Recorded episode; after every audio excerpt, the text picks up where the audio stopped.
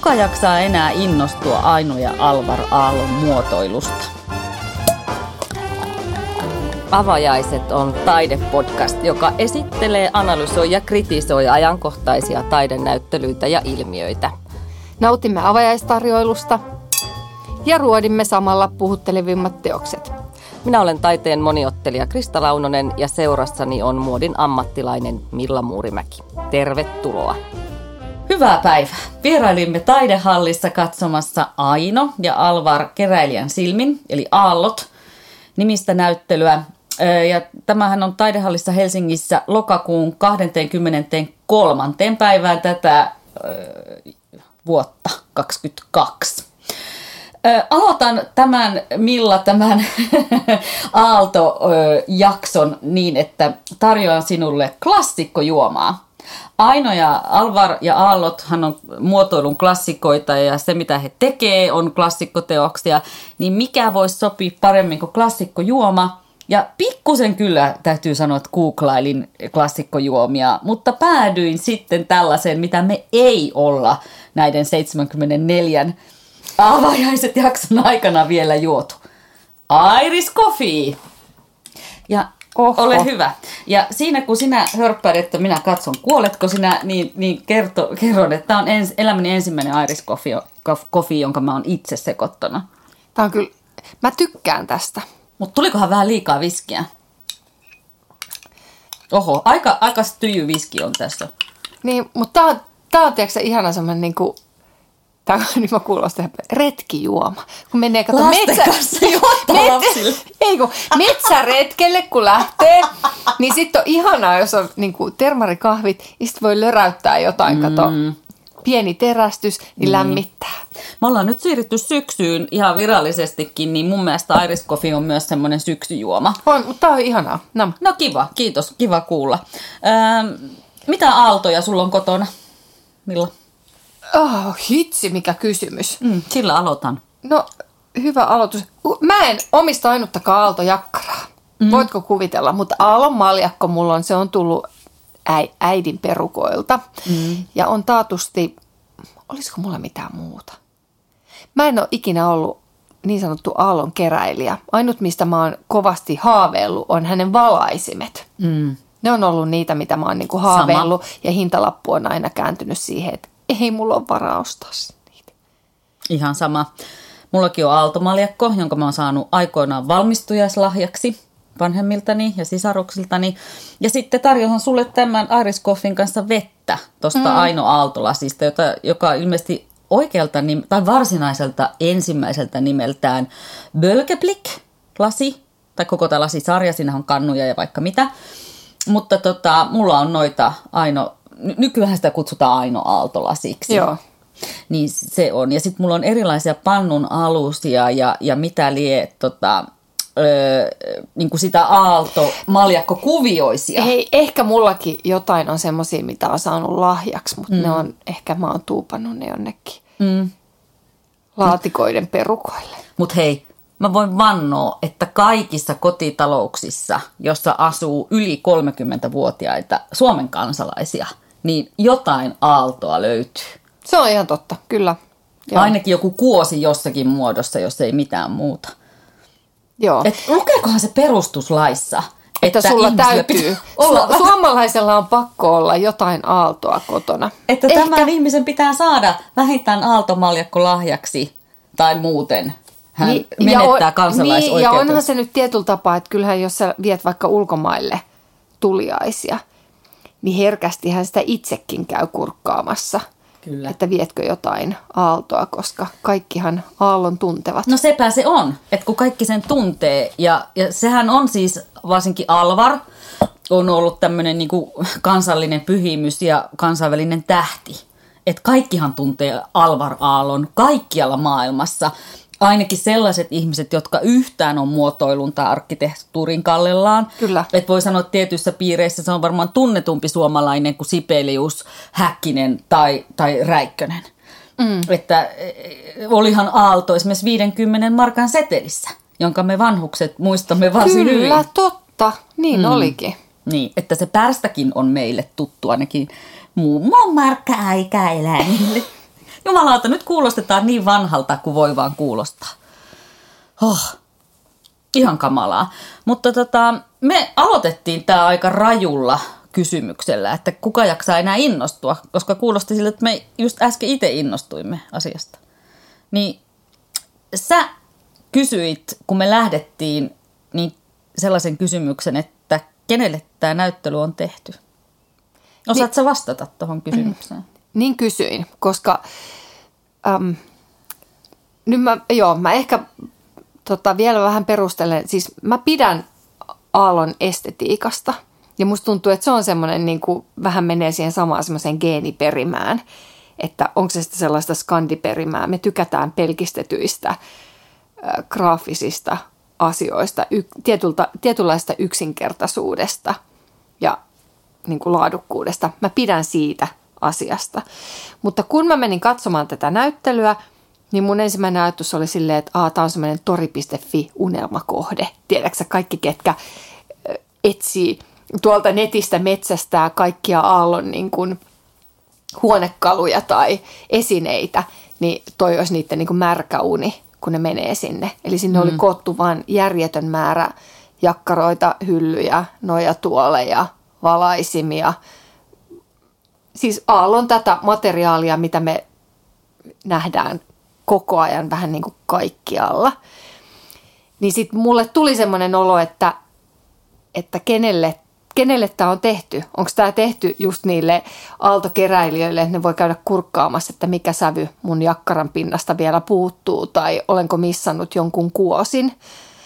Koska mä jotenkin koen ehkä sen, että, että aallon estetiikka on niin kuin kauneimmillaan, kun sä käyt vaikka Savoissa syömässä tai sä ö, käyt Alvar, Alvar Aallon kotona, siellä onko se Munkkiniemi? Munkkiniemeä. Mm tai tiedätkö, Paimion parantalossa tai tiedätkö, kun mm. se on siellä miljöissä, minne hän on suunnitellut ne asiat, niin se on jotenkin mun mielestä miellyttävämpi tapa katsoa sitä jopa reittaan ar, äh, niin kuin Artekin liikkeenkin korkeammalle nyt.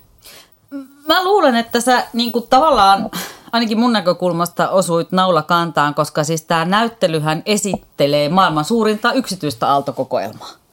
Että tavallaan niin kuin, että se on se kaikkien tori.fi ja kaiken muun kävijöiden niin kuin märkä uni, että olisipa mullakin yhtä paljon kuin tällä maailman suurimmalla aaltokeräilijällä Pertti Männistöllä. Eli täällähän oli esillä vaan Pertin omat kokoelmat. Siellä toki oli siis niin kuin näiden klassikoiden lisäksi niin jotain aika harvinaisia protoja tai jotain versioita, tämmöisiä harjoitelmia tai kokeiluja. Ja, esimerk- ja sitten muun muassa niin kuin Paimion parantolosta jotain niitä alkuperäiskalusteita.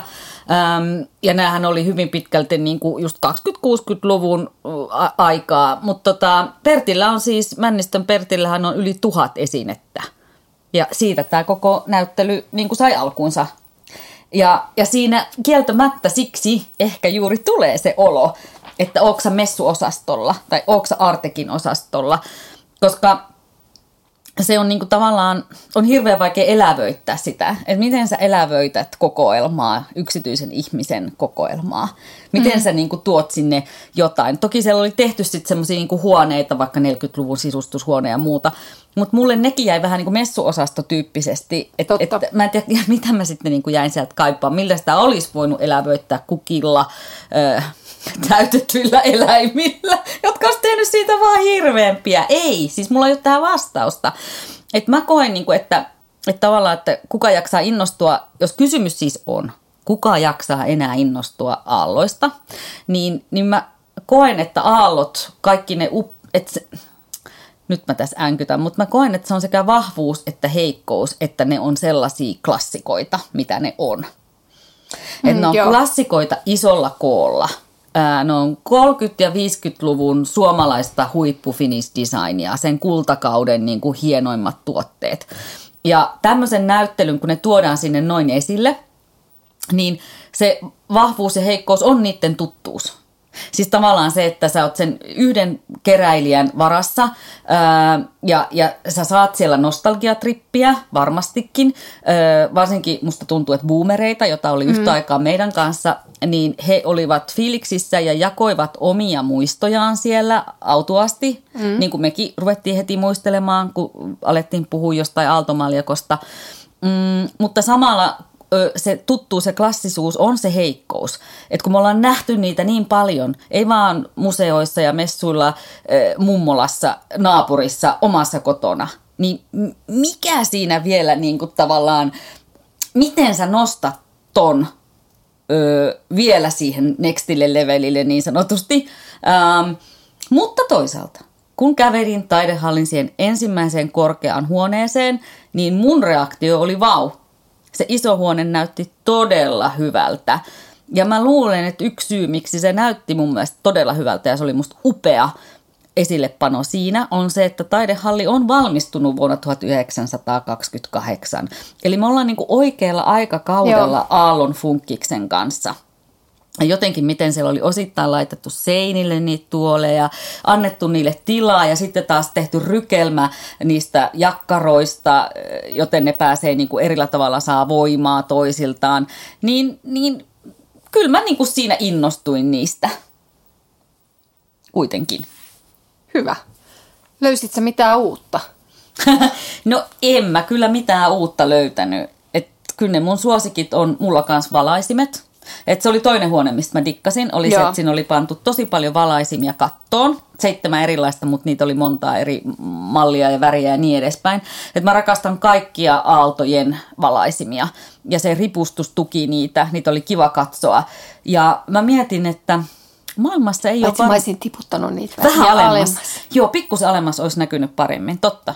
Hyvä niin, pointti. Plus, että se olisi tullut jotenkin lähemmäksi. Musta Joo. olisi ollut ihanaa, että se olisi melkein niin kuin sä olisit hiponut niitä. Joo. Että se olisi pistetty just ehkä johonkin kahteen metriin. Joo. Tiedätkö että ne olisi tullut sun päälle? Samaa mietin, samaa mietin. Mutta mietin myös siinä sitä, että on harvoja valaisimia, jotka sopii palatseihin ja maalaistalon makkareihin.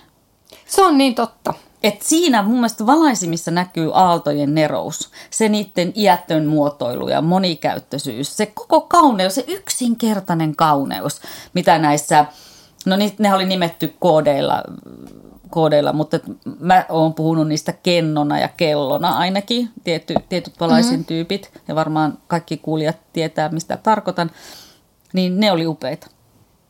Löysitkö sä jotain uutta? Äh, siis joo, yksi asia, mitä mä en ole ikinä nähnyt, niin oli siis tämä Aino Aallon lastensänky vuodelta 1940. Ja siis se oli aivan ihana. Se oli mun mielestä lasten pinnasängyt on jotenkin silleen, niissä, ne on omasta mielestä niin yhdenlaisia usein. Niin se, se näytti uudenlaiselta, ihanalta ja jopa semmoiselta, että olisi, että oi, tommonen pitäisi olla ehkä tänä päivänä tuotannossa – Toki hengittävällä pohjalla siinä oli vain semmoinen täys laveri, mikä odotamme homeisia patjoja. mutta, Ouch, niin. Niin, niin, niin, mutta siis, että muotokieleltään se oli mulle niin kuin uusi, uusi asia. Mistä mä tykkäsin ähm, itse ehkä eniten, niin oli yksi Alvaraalon maljakko äh, numerokoodilla 3031 vuodelta 1936, niin se oli semmoinen niin kuin möhkäle versio siitä aallon maljakosta. Se oli ihan kuin semmoinen, että siitä, siitä semmoista paksusta lasimassasta olisi vain niin kuin nostettu, yritetty nostaa sitä aallon klassista muottia, mutta siihen tulikin vielä päälle se semmoinen hirveä lasiklöntti ja siinä mm. olikin vaan semmoinen pienen pieni suu. Mm. Ja se oli jotenkin ihana. Oli heti, että voi että, että olisipa tommonen, että se veisi sitä taidelasia. Tai jotenkin rikkoisi uudelleen sen klassisen siron ja henkevän muotokielen, niin sitten sit tulisikin tuommoinen mörköversio. Se viehätti mua. Ja sitten mun ehkä tota lempituoli Aallolta on hänen se hybridituoli vuodelta 1932.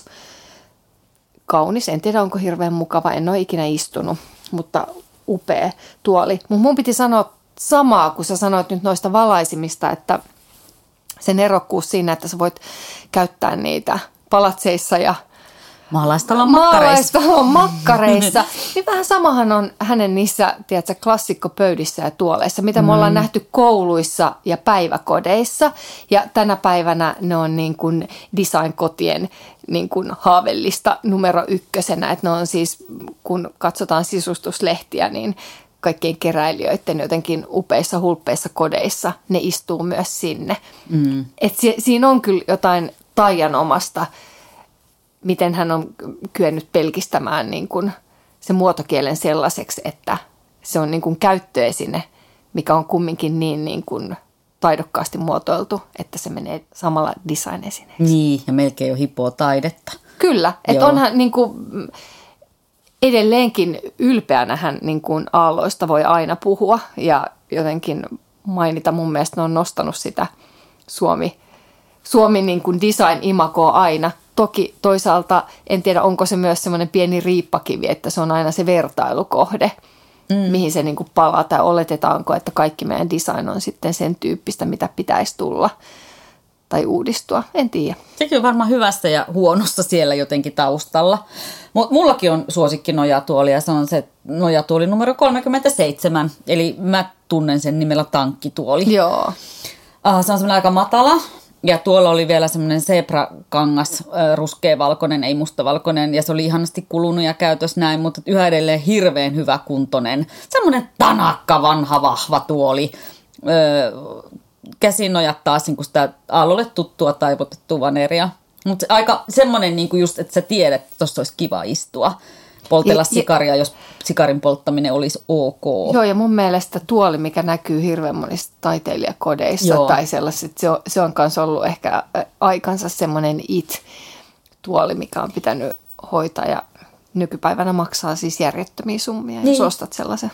Se on semmoinen vähän jopa statussymboli, että sitten sä tulet jonkun ihmisen kotiin tai johonkin tilaan ja näet sen ja sitten, aah, teillä on tämä ja yy, sulla on tämä alkuperäinen, uu, vau, niin kyllähän se nyt herättää aina niin kuin tietynlaista kiinnostusta ja ehkä jopa jossain määrin kunnioitusta. Joo, kyllä. Jännä, siis mitä aallot ei ole suunnitellut, se on myös hyvä kysymys, kun niillä on niin valtava repertuari kaikkea, että musta toi on, tämä näyttely on hyvä siinä, että siinä voi niinku katsoa sitä, että et, et miten moneen he ovat taipuneet, ottaen huomioon, että Aino Aaltokin kuoli tosi nuorena. Ja, ja tämä onkin yksi asia, minkä mä haluaisin vielä nostaa esille, on se Ainon nostaminen esille niin kuin yhtenä yhtä vahvana tasavertaisena Alvarin rinnalle että tota, Alvarhan aina itse signeeraisi signeerasi kaikki näyttelyt ja kaikki työt niin kuin Aino ja Alvar Aalto. Että siellä oli molemmat ja Aino ensin tietenkin ja hän niin kuin halusi nostaa sitä vaimoaan, mutta Aino taas itse halusi mieluummin pysyä vähän taka-alalla, eikä halunnut tuoda itseään esille. Että tämäkin on jännä, vaikka ne kuitenkin niin kuin työskenteli tasaväkisinä ja teki yhdessä siis vaikka mitä. Mutta tota, musta on kiva, että että tämmöinenkin näyttely niin kuin jo otsikossa on Ainon nimi eikä mm. se ole vaan Alvar. Ähm, koska en mä tiedä, Alvar Aallosta me kaikki tiedetään kaikki, mutta mä en tiedä kuinka moni loppujen lopuksi tietää Ainosta hirveästi. Että, niin ehkä se on vaan niin kuin Alvarin vaimo. Niin, epävaimo. Tiety, niin. niin. Sitten tuli vielä Elissa äh, myöhemmin. Mutta tota, ähm, musta must hänen, niin kuin, hänen historiansakin on äärimmäisen mielenkiintoista, että hän, hän valmistui arkkitehdiksi ja tota, sitten hän meni tota, vuonna 2024 Alvar Aallon toimistoon. Ihan alkuvuodesta 2024 ja jo lokakuussa he olivat naimisissa. Se oli mm. salamarakastuminen. Niin, jotenkin aivan ihana. Ja sitten siitä ne rupesi tekemään yhdessä hommia. Ja Ainohan tykkäsi erityisesti sisustamisesta ja niin kuin kalustemuotoilusta, suunnittelusta. Ja sitten hän oli Artekin ensimmäinen taiteellinen johtaja ja ilmeisesti myös toimitusjohtaja. Artekissa. Ja, ja tota, mutta ikävä kyllä, hän oli siis jo kahden lapsen äiti, mutta kuoli 54-vuotiaana rintasyöpään vuonna 1949, jolloin tietysti syöpähoito oli mitä oli. Ja, mutta Alvarhan sitten meni kyllä myöhemmin tosiaan Elissa, Elissan kanssa vielä naimisiin. Mutta viime vuonna ilmestyi Heikki Aalto Alasen kirja hänen isovanhemmistaan, eli Ainosta ja Alvarista – ja siinähän, tota, tämän kirjan nimi on siis Rakastan sinussa ihmistä. Ja siinähän on käynyt näitä Aino Alvarin kirjeitä. Ja, ja tavallaan sitä kautta niin kuin, ää, paitsi tutustunut omaan isoäitiinsä, jota ei livenä koskaan tavannut, niin myös kertoo meille muille sit siitä, että minkälainen tämä Alvarin ja Ainoan suhde oikeastaan oli. Niin, musta on hirveän hienoa nostaa tällaisia naisarkkitehtisuunnittelijoita kanssa, että hän teki upeata työtä. Todellakin. Mm. Näin kuuluisikin. Niin. No mut hei, sä kysyt aina multa, ketkä lähetetään. Ketkä sinne lähetetään? No kun kaikki tietää Aalto, Aallon, Alvar Aallon kuuluisia rakennuksia, niin sitten mun mielestä voi niinku miettiä niiden rinnalla, e, että kuka tahansa taiteesta tai muotoilusta, arkkitehtuurista kiinnostuneet, niin kyllähän toi on kaikkien must-näyttely. Tietenkin pakotan suuren omat opiskelijani menemään tuonne. Siis opetan sisustusalan opiskelijoita, niin sanon, että menkää nyt hitossa ja äkkiä sinne, koska onhan tuo tapa myös ymmärtää sitä, että miksi meillä on tietynlaisia nojatuolia, niin kuin kaikkien kotona. Miksi meillä on tietynlainen jalka, käsinoja, yhteismalli, tuoli, jota me ollaan nähty niin kuin 40-luvulta asti ja jota on kopioitu. Kaikki isot suomalaiset huonekaluvalmistajat on tehneet oman kopionsa siitä ja ne on kaikkien olohuoneissa ollut. E, niin, niin toi on niin kuin näyttely, jossa sä voit syvemmin ymmärtää sitä suomalaista designia, muotokieltä ja makua. Sitä, mistä se niin kuin ponnistaa ja nousee, kuka sen takana on, koska aallothan ne siellä pälyilee, nämä meidän kansallispyhimykset – niin, niin tuossa näyttelyssähän me ollaan funkiksen, eli funktionalismin ytimessä niin kuin muotoilun kannalta. Siellä näkyy se vaaleus, puun käyttö, se hygienisyys, yksinkertaisuus, pelkistettävyys, se, että kaikki pitää kestää ja olla laadukasta ja, ja silti kaunista ja konstailematonta. Että se, että me ehkä tuossa niin kuin äsken jollain tavalla kritisoitiin sitä, että tämä on meille liian tuttua ja meitä sitä innostuta, niin olisikohan siinä jotain tekemistä sen kanssa, että me ollaan niin jumalattoman vanhoja akkoja jo, että on toinen sukupolvi tuolla montakin meidän takana, joille tämä voi olla aivan freessiä ja uutta – ja tämä käynti täällä näyttelyssä voi avata ymmärrystä siitä, miksi mummola näyttää sellaiselta kuin se näyttää. Tai miksi kaupassa myydään sellaisia asioita, huonekaluja, mitä siellä myydään. Tai miksi Artek on Artek myymälä ja miksi siellä on tietynlaisia tuotteita. Niin, tai sitten se, että jos, jos on sellainen olo, että ei tunne niin kuin – tätä tuotantoa, niin kannattaa käydä kattoon, niin sitten tietää, mitä asioita voi ruksata sieltä mummolasta tai vanhemmilta, että nämä mun kannattaa niin kuin pyytää omaan kotiini. Pelataan niin sanottua autobingoa. Kyllä. Eli et ruksaa sieltä niin, aina, et, kuvat. Et, ja... niin, käy katsomassa, että ei hitsi, tämä mulla on, mutta että saattaa löytyä mummolasta tai vanhempien kaapista, että pyydänpä, että jättäkää minulle. Saanko testamenttiin lisäyksen? Niin. Perisin mielellään niin, tämän te- valaisimen. Testamenttilistaus. Niin se voi käydä tekemään tuo, ota kuvat ja ruksaa, mitä tiedät lähipiiristä. Ja tsekkaat ne on aitoja kanssa, koska kopio, Kopioita kopiot, liitty, niin ne ei maksa aika mitään. paljon. Mm. Joo, niitä aika paljon. Niitä on tosi paljon ja niiden jälleenmyyntiarvo on sitten aivan jotain muuta kuin noiden Pertin aitojen aaltojen. Niin, totta. Mutta hei, sit piti sanoa, kun sanoit, että se kestävyys, niin eihän tuollakaan, tuolla ei ollut lähes lainkaan huonokuntoisia mm. huonekaluja. Niinpä. Tai Emme tosi tiedetä, että tai, kun, niin. niin rikkinäisiä. Mutta että se, että kyllähän sä näet niin kuin elämisen jäljen ja maalipinnan kulumisen, mutta että lähtökohtaisestihan asiat olivat niin kuin pystyssä. Kyllä, ja tehty kestäviksi. Kyllä. Ja helposti huolettaviksi, huolettaviksi. Että sehän oli osa funkiksen ideologiaa, se hygienisyys, että ne pitää voida pystyä pitämään puhtaana ja ne pysyy puhtaana. Sen takia oli siellä päiväkodissa kouluskin. Totta saa kai. kaikki ne perunamussit kaivettua. Ja Paimi niin... on Parantolassa, joka on muuten semmoinen paikka, että jos et ole käynyt, niin me hyvä kuulija sinne, koska tuntuu, että saman tien kun sä astut sisään, niin johon alkaa ei ainoastaan tuberkuloosi, vaan myös kaikki muutkin taudit paranemaan. Siellä parantuu ihminen. Sinne mm. kannattaa mennä, siellä on museoituja huoneita. Ja tietenkin kaikkialle muuallekin. Villa Mairea on myös huikea paikka. Niin. Hei, nyt mä rupean pitää funkisesitelmää. Sanottaisiko no niin, heippa. heipat kaikille otan... ja onnea ja mahtavaa aalloille ja terve. No niin, hei. Hei.